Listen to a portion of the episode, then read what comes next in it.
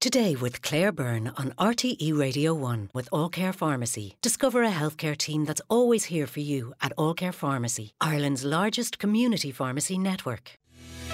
Today with Claire Byrne on RTE Radio 1. We're in the middle of movie awards season, and next Sunday we'll all be watching the red carpet very closely to see if any of the Irish hopefuls might return with a golden statue from Los Angeles. But before you get a chance of getting a gong, you have to make the film. So, what challenges face someone trying to get a movie project off the ground? Adam McGuire has been looking at all of this, and he's here now. So, Adam, making a film is primarily a creative project, but what does somebody need to get started in the first place? Yeah, it's a really complex industry behind the films. You know, it is a creative process, and we think of it rightly so because someone said to me today, you have to have a good script. First of all, you have to have a good cast and crew to make it happen, to make something that people want to see. But in order for all of that to happen, you there are a lot of pieces that, that have to be in place first, and it can be a long process. You know, three to four years from from page to screen uh, is kind of the standard, and of course a lot of it revolves around money because it's an expensive business, even at the lower end. You know, Banshees of Inisherin costs around $20 million to make, which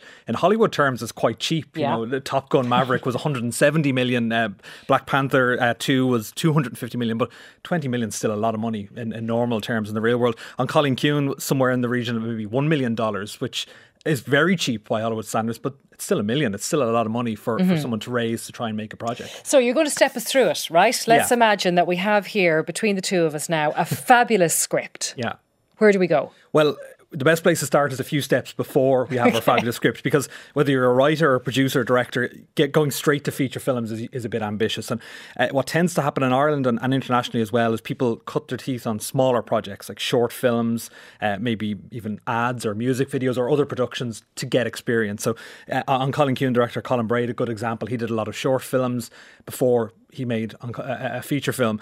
He also directed a few ads in his time, and that's that's a common route for, from some big directors. Uh, uh, Spike Jonze, David Lynch, Ridley Scott all worked in advertising before they actually got their name in, in big films. Martin McDonagh, of course, started in theatre. Uh, the the Beauty Queen of, of Leenane was 12 years, uh, premiere 12 years before In Bruges. He also made a short film, Six Shooter, before he, he started making a feature film. Mm-hmm. And what they're doing there is they're building up experience, they're building up contacts in the industry, but ultimately they're showing people I can take an idea and a story and actually turn it into something that people okay, want to sit down So now watch. we've learned that you need the script, but you also need a background and, exp- and some experience. So let's imagine we have that. Now what do we do? Well, d- depending on the exact state of, of our script, and you know, no offense or anything, it's probably not great.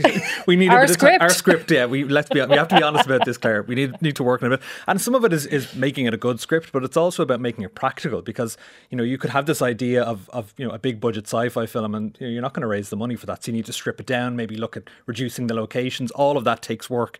So what you do is you go to Screen Ireland, the the state agency for film and TV, and you can get a development grant, literally to develop your idea.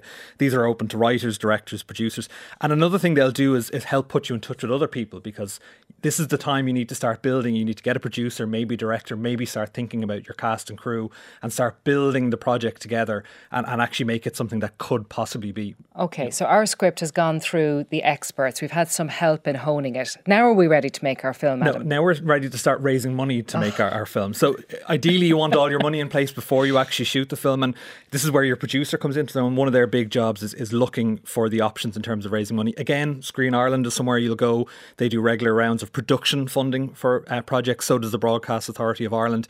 Both of those uh, uh, will, will, give you a certain amount based on the total budget, so a percentage of, of, the total amount. But they required a lot of detailed financial information before you, you can actually get the funding from them. So you need your creative vision, you need what the project is, but you also need your budget, your your financial plan, where you're getting the money from, who's on board, who are your cast and crew, where are you going to shoot, and you know the more detail the better. And essentially, you have to think of this like a startup. That you know you need to have your pitch book, you need to have your your your uh, your rationale and your business plan, your investors, and the more detail the better. The, the more likely you're going to get investors so, on board. So where are we going to get this money from, Adam? Well, Screen Ireland, as I say, is, is one option, uh, but they're only going to give you a sum of the budget, uh, assuming it's over hundred thousand euro, you'll get about 65% maximum from them. So no matter what, how much they're going to give you, you're going to need to, to plug the gap somewhere else.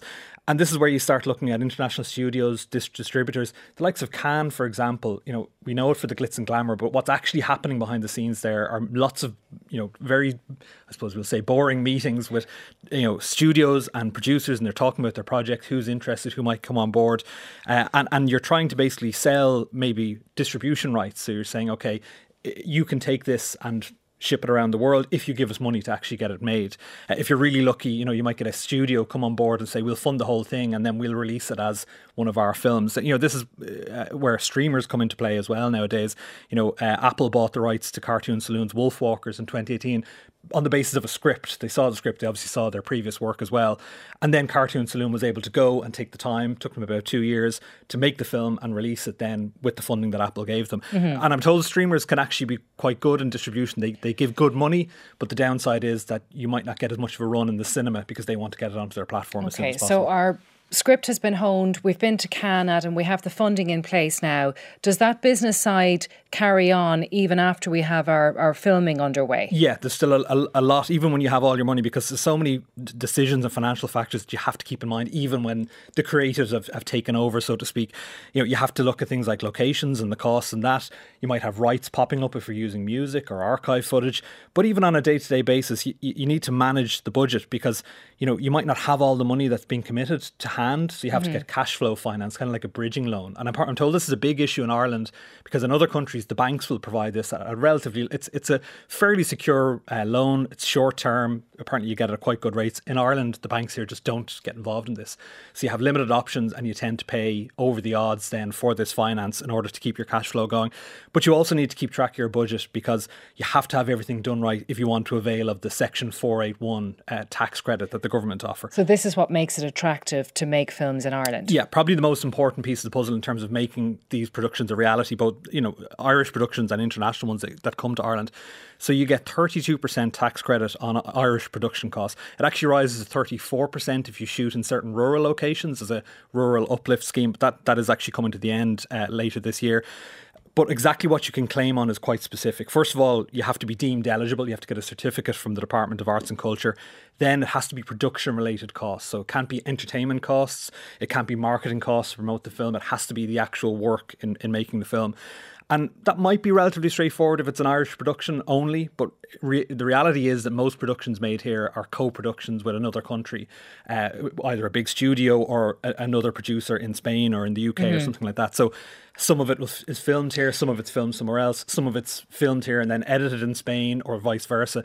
So you have to keep track of your Irish expenses and you have to make sure that that's what's getting claimed for. And th- there are actually companies that are set up just to do this. Safari Campus is, is one, for example. They work in the space where they sit down and they have an accountant who will make sure as you're going through your filming that you're tagging everything correctly, saying that's Irish expenditure, that's not. And if there's something that's somewhere else, you have to keep track of that separately. Basically. Okay, so we've made our film now, we just have to get people to watch it. But we're back to our distributors then who've given us money to make it in the first place and we're relying on them to do their job. So what we've learned is it's extremely complicated. extremely complicated, extremely expensive, yes. So for anyone to manage to do anything really is, is, is really impressive. And then to make a success of it is, is, obviously even more impressive. Yes, so when we're watching the Oscars, we'll know now what those people went through yeah, to they're, get They're all get winners, really. They certainly are, Adam. You're a winner too, Adam. Adam McGuire, let's take a break. Text 51551 Today with Claire Byrne on RTE Radio 1.